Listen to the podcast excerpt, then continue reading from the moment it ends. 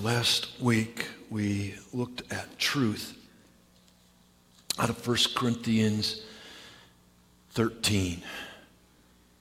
And the title, first verse of that passage was The Most Excellent Way. The most excellent way. And, and that passage, 1 Corinthians 13, and we read through um, verse, the first part of verse 8, um, really spoke about God's love the most excellent way God's love, loving with God's love. Uh, what that looked like, what that meant, what it is, some of the definitions of it. And, and if you were here, maybe you remember, and if not, just a little recap. Is about recognizing that loving with God's love takes our whole being it takes all of us, uh, our, our emotional part of who we are, the, the, mental part of who we are, the physical part of, of who we are, and, and all things at all times, some of all of the parts, is about loving and loving with the love of God. That, that's how He loves us, and that's how we're called to love. A, a profound and powerful truth for all of us that will change everything if we only would do that one thing. Greatest commandment, there's a reason it's called that. And today is, is, is an epilogue to that truth. I've been led to share with you a story of extraordinary love. The story of Hannah. Maybe you're familiar with Hannah, maybe not. Uh, Hannah was the mother of Samuel, and 1st and 2nd Samuel books chronicling his life. And at the start of 1 Samuel 1, this story begins, Hannah's story. And I'm going to read um, verses 21 to 28 in just a minute. But for us to be able to get what's going on there and to have that truth revealed, I want to just give you a little background on, on how things got to the point that they did in verse 21. And so I don't know if you're familiar with, with, with Hannah. Um, Hannah lived a long time ago, of course, Old Testament. But she was experiencing something that, even though she lived a long time ago, is not uncommon today. And that is, Hannah was unable to bear children. He was, as scripture says, they're barren. He points that out in verse 2, and then a little bit later, a few verses down that God had closed up her womb, verse 6. He was unable to have children. And now maybe that's a truth that's in um, your life. Maybe somebody that you've deeply loved. I know that I've had the, the opportunity to come alongside of couples and gals that have experienced that. And now I'm not, I'm not a, a female, of course, so I can't get all the way to where Hannah is in terms of her heart, but, but having the privilege of walking through that with people, I know that it's very, very difficult. And maybe you can think about that. Just try to, um, you know, immerse yourself in the story, connect with the truth that God's giving. To be somebody who desperately wants a child and yet can't. Hannah desperately wanted to be a mom, but she couldn't. And it was hard, tough. And I think about, I'm thinking even right now about, about seeing names and faces of women who have, have been in Hannah's position. Incredibly difficult. And then adding to that, if you were to read, especially you get into, into like verses six and seven, um, you, you'd read about another situation that was going on in her life. Elkanah, her husband, had another wife, and she would never let Hannah forget it. You see, in that day, it, it was um, not just, I mean, I, am not, would never discount how def- devastating and how hard it would be today to not be able to bear children, but in that day, it was, it was an incredible hardship and huge disgrace. And, and Elkanah's other wife knew that, and he would remind Hannah of it every day, berating her, ridiculing her. Now, you also read in that passage, in those verses, it speaks about uh, Elkanah's great love for Hannah. And so maybe there it was jealousy driven. Doesn't matter why. The, the fact remains that, that Hannah's life was miserable. She desperately wanted to be a mom, couldn't, and then she had this woman lording it over her. She had children, was blessing Elkanah uh, with children, with sons, and Hannah could not. And she would just rip it into her all of the time, nonstop. So just think about that for a moment if that were you. Not easy, would be very hard. And it gets to Hannah. One time they were, were heading off for an annual trip. So they would go to, in this case, Shiloh would be a place where they'd annually go to make sacrifices. That was a custom of the day. And so it's time to go. And Hannah goes with her husband Elkanah with, with all of their other, the, the wife and the children, and they're there, and Hannah can't take it anymore, and she just breaks down. So she goes to the temple, and she's there, and, and she's just pouring it out. All of her grief, all of her sorrow, all of her, her hurt and pain, just laying it out, praying before the Lord. And in the midst of all of that praying, she's asking God to bless her with a child, with a son. And she makes a promise. You, you can read about it. Verses 9 and 10 makes a promise to God that if you would so bless me with a child, if you would bless me with a son, I will give him back to you. Just think about that for a moment. We're going to read more about that in just a minute when we read the passage. That's her promise. The, the priest is standing there. He sees um, her what's happening and he thinks that she's drunk. You, you see that in verse 14. He chastises her. And she says, Oh, no, that's not what's happening. I'm just overcome with my grief and with my sorrow. He recognizes after having a little conversation with her that that's true. And then he blesses her. what happens, you read about this in verses 19 and 20, they leave, and then what happens? She conceives. God answers her prayer. God responds to the blessing that was given to her by Eli the priest. And she has a boy. And she names that little boy Samuel. And that's where we pick up the story of extraordinary love. So open your hearts and hear the truth that God has for us. When the man Elkanah went up with all his family to offer the annual sacrifice to the Lord and to fulfill his vow, Hannah did not go. She said to her husband, After the boy is weaned, I will take him and present him before the Lord, and he will live there always. Do what seems best to you, Elkanah, her husband told her. Stay here until you have him weaned. Only may the Lord make, his, make good his word.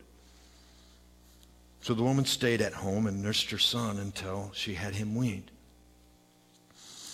After he was weaned, she took the boy with her, young as he was, along with a three year old bull, an ephah of flour, and a skin of wine and brought him to the house of the Lord at Shiloh.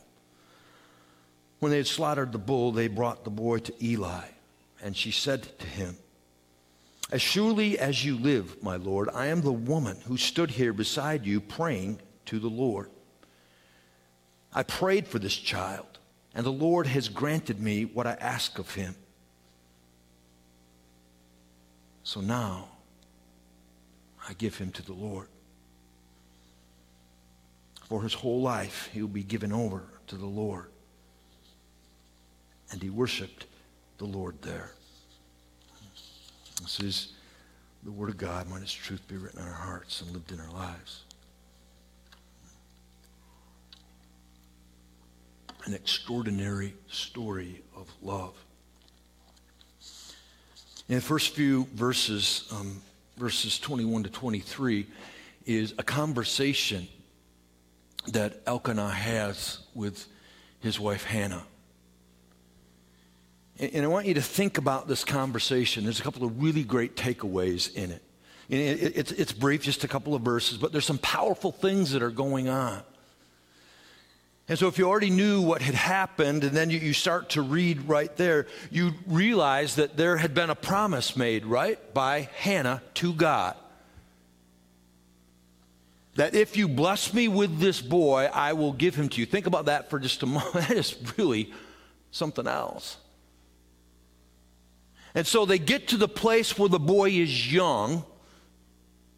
And if you think about child raising and breastfeeding and children being able to be on their own and eat food and everything, he's probably somewhere between, eh, to say, 18 months and two years, something like that. And the time has come for them once again to go up to Shiloh, to make that annual trip, to make those sacrifices. And so Elkanah's looking at his wife, and, and she knows what he's thinking about as they prepare to make this trip. The boy is little, but she made a promise. And so she knows when, and, and you know how you have that happen sometimes if, if somebody that you love, a husband or a wife or something, or somebody close to you, and you don't even need to, to say something, you just look, you know, and you know what's going on and what they're thinking. Well, that's what's going on here. When she sees Elkanah look at her, he knows, she knows what he's thinking. And so she finally addresses it. She spits it out. She says, uh, in verse, excuse me, um, in verse 22, after he's weaned, I will take him and present him before the Lord, and he will live there always. What she's saying is, I haven't forgotten. I know what I said. I'll make good on my promise.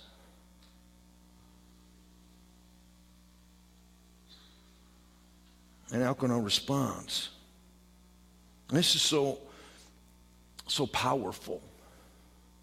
Just do what, what, what you think is best. And then he says these words, but, but may the Lord make good his word.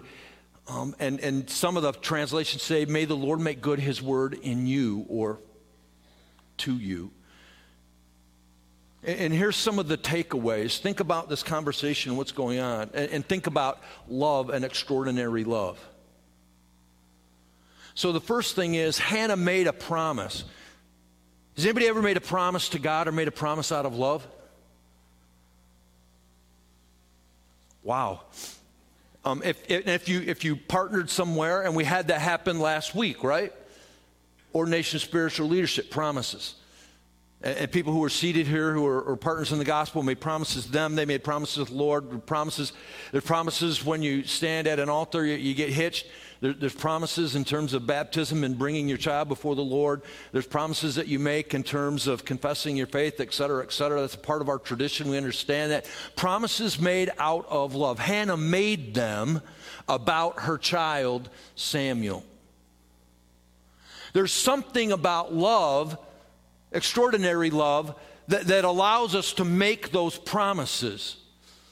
We usually make promises uh, out of love that, that are good and, and will bring future blessings, right?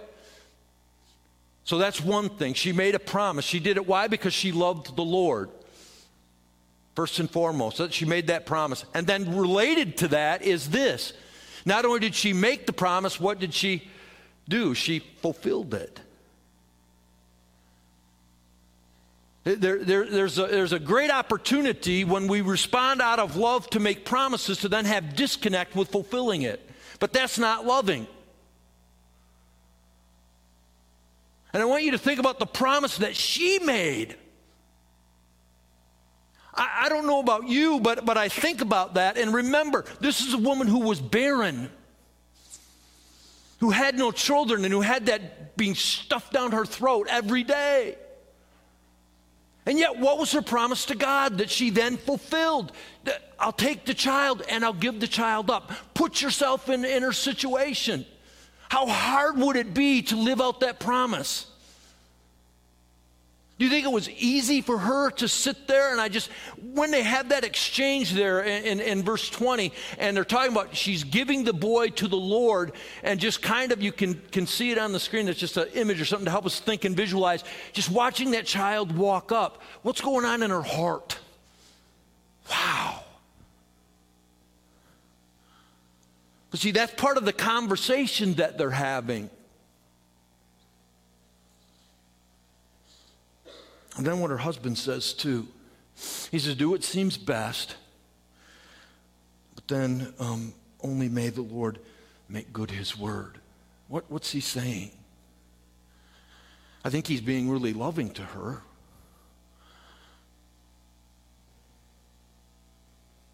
He doesn't sit there and chastise her, say, Don't you think it's time, et cetera, et cetera, all of that business. He says, Do what seems best. But then, but then when he says, But, but, but only um, may, may the Lord make good his word. And, and you could say that again in you, whatever.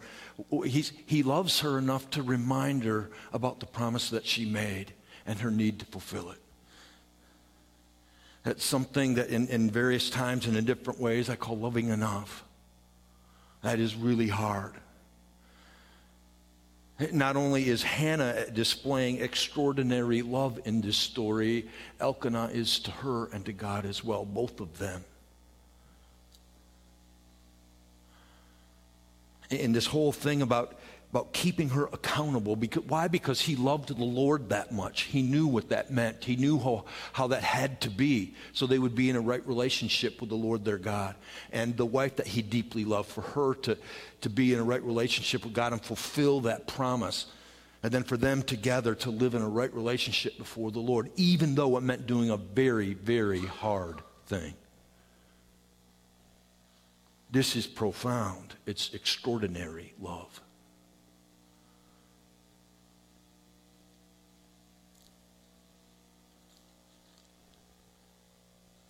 Those are some of the takeaways, and that's what happens. Extraordinary love is revealed. In verses 24 and 25. So they, they go um, up to Shiloh.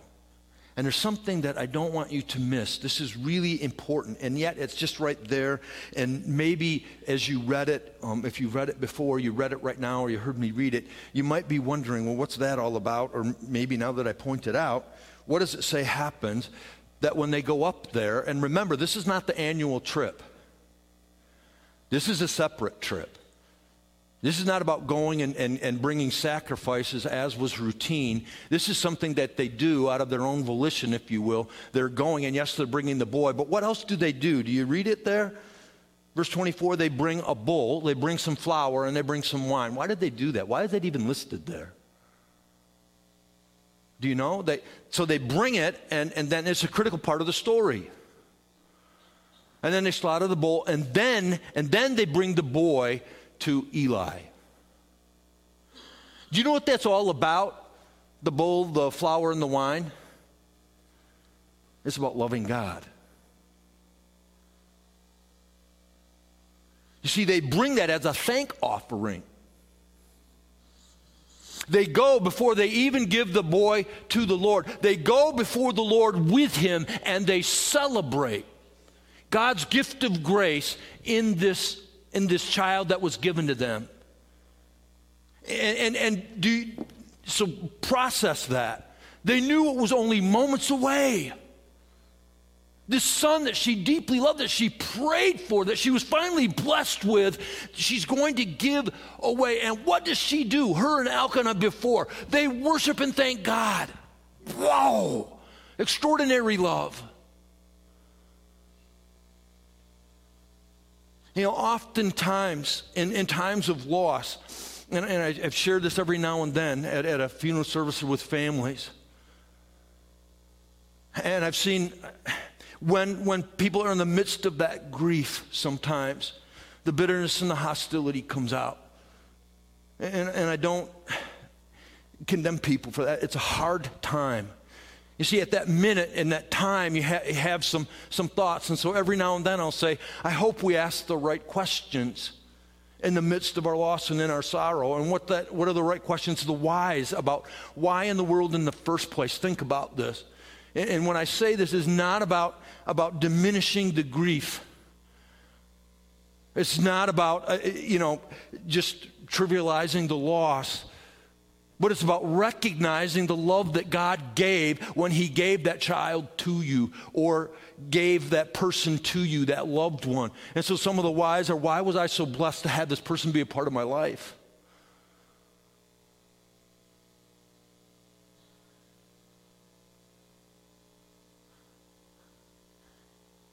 And rather than let hostility and bitterness towards God become the focal point, you let His love for you come in and fill you, help you through it, walk you through it, and understand and know the goodness that He gave in that gift of a life that was a blessing for you to have as part of yours. That's what they do. They thank and they worship God. Easy? Not a chance.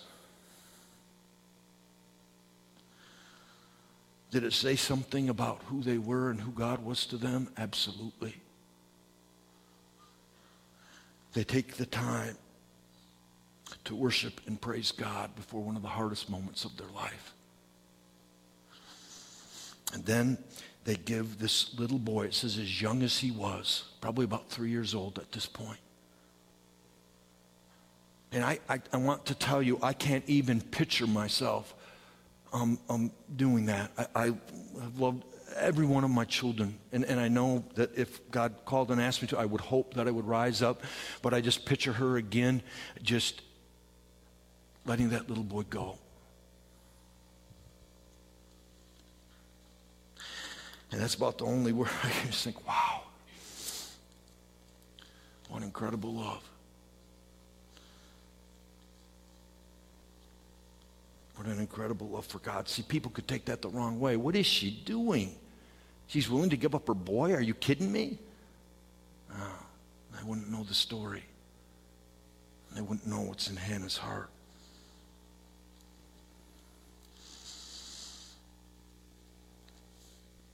That's what takes place. Is love revealed when she fulfills her promise and her vow. She gives her child to the Lord. It is a powerful moment. And then um, there is an epilogue to the epilogue. If you're a little older, you might remember Paul Harvey saying the rest of the story. And so the rest of the story is this. If you were to continue to read beyond the passage that we read and you get into chapter 2, the, the first full half of it is Hannah's song of praise to God. And again, go, to, go there. What just happened, her, her praise to God. Pretty powerful. And then she goes, you read about this in, in verses 18 and 19.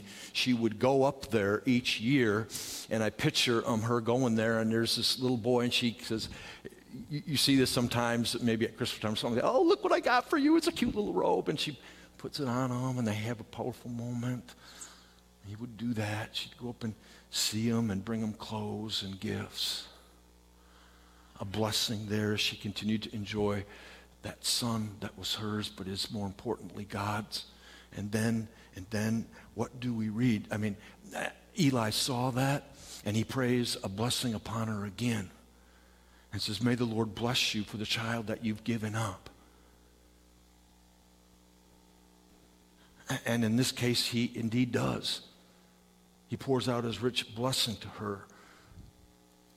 And I want you to think about this in terms of displaying extraordinary love, doing hard things. God honors that. He, he honors it in different ways. And he blesses her with five children, more than what she gave up. I even think about what that means in terms of eternity in a life of surrender before God, what we give up on earth. See, we're so short sighted sometimes. You know, and sometimes, let's be honest, we do some of this and think, yeah, I did a really good job there. I worshiped the Lord for um, 52 straight Sundays. in the context of eternity. You know, no matter what it is that we're willing to give to God, we will be blessed beyond measure in a way that doesn't even compare to anything that we could do because it's about who we are to be. And being a follower of Jesus is an eternal thing. And God wants each and every one of us, the epilogue of the epilogue is to live with that. To live with that extraordinary love that God gave through the body and the blood of Jesus and to have it fill our hearts. He hopes, he hopes, when you think about the epilogue of the epilogue,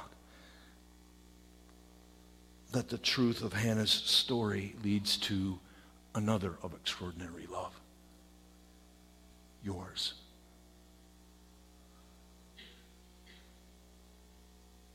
See, this story raises a lot of questions, doesn't it? It should. Raise a lot of questions about our lives, who we're being. About the love that we've been given, the grace. We just celebrated it, right?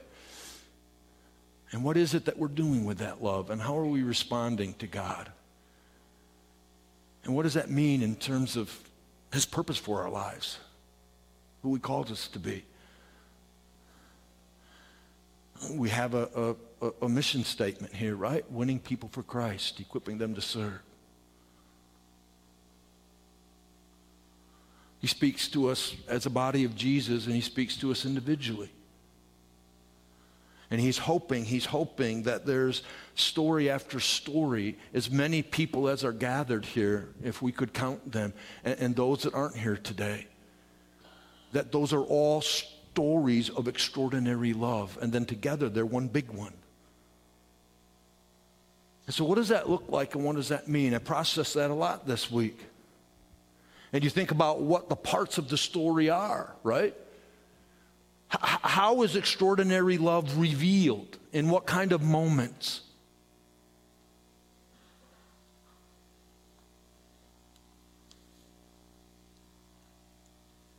Are we going to love God a little or a lot? Are we going to love the God who lavished his love upon us and filled us, gave us everything? Are we going to love him extraordinarily back? or not.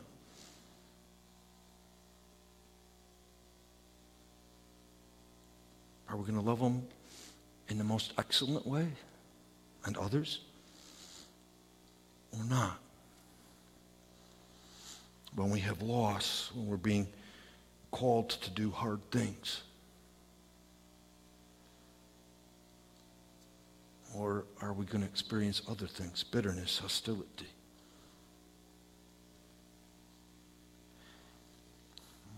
I had the opportunity again to come alongside of people in a lot of different ways throughout ministry. And I remember the first church I served at, a woman uh, coming into my office um, shortly after I got there and, and, having a number of conversations with me. And the conversations started, and each time they got unpacked a little bit more, and there was more revealed. Um, I'll take you to one of the last few conversations, and that is she had a son who was an addict and she loved it was it was her only boy and her husband had passed away and her son moved in with her the dad wouldn't allow the son to be there while they were while they were together and after he died the son came in and, and came into her life again lived with her and um, was addicted to drugs and he would um, just about anything you can imagine in that scenario it was happening so he would steal from her um, he not only um, used drugs, he sold them. He would ask her to um, drive. He didn't have a car, so he'd basically commandeer his mom's vehicle or something. He didn't have a license, so she, he would ask her to, to take him to places to buy drugs and to sell drugs. And I don't know if you're familiar with Chicago. There's some pretty shady places you should never be. She went there. Her own life at risk. And so she reveals this, and I'm listening to this. I'm listening to these stories, and I, am trying to um, be gracious and everything and, and just resonate with her, let her know God's presence, and you can give her strength, all of the things. That, everything you may, might be able to imagine in terms of trying to, to give her counsel, give her support, encourage her, give her strength. And then, then she came in and she shared it again, and, and same thing. I don't know what to do. I love my son. And then I asked her, I said, I couldn't help it anymore. I said, I have to ask you, why, why haven't you called the police or why haven't you gotten other people involved in this? And why do you still do this?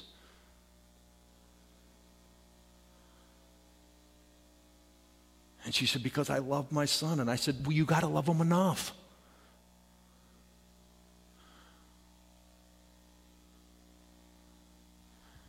Remember after saying that, she got up, didn't say anything else. She'd been crying the whole time, got up, walked out. I didn't see her again for months. A few months later, she comes into the office. Didn't sit down, just stood and looked at me. Said, I understand what you meant. Big pause. He said, Yesterday morning, the police came to my house. They told me that my son had been beaten and he might not live. It was a drug deal that went bad. And they also told me that if he lived, he wasn't coming back to the house. Because he had all kinds of drugs on him yet. And he was going to jail for the rest of his life. And she said, So I get it. She turned around and walked out.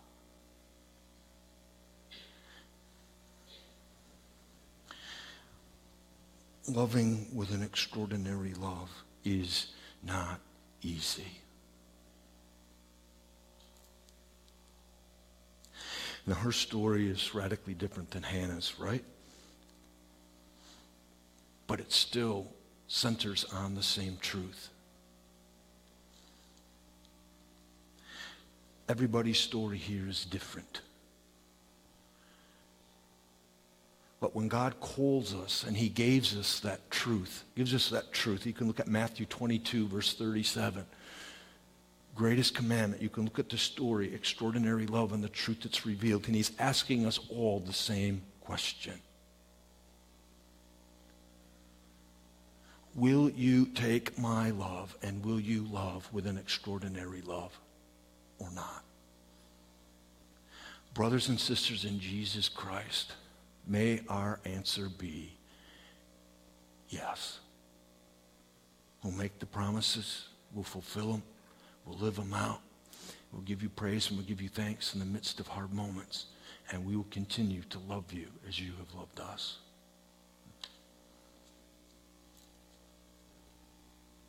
Might it be?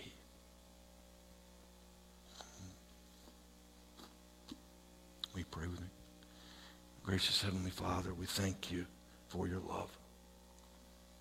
We know, Lord, that as we hear that, we hear the stories, we see Hannah and what it is that she did, we, we know, God, we, we, we've been there.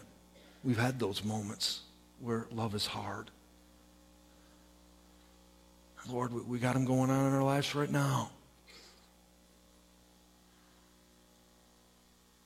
Lord, whatever way it is that you can do it.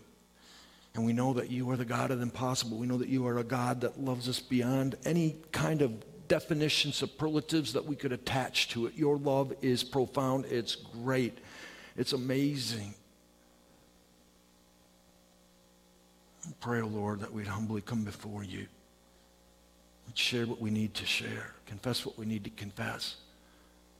Lord, that we change whatever needs to be changed so that we would be people who take your love, the most excellent love of all,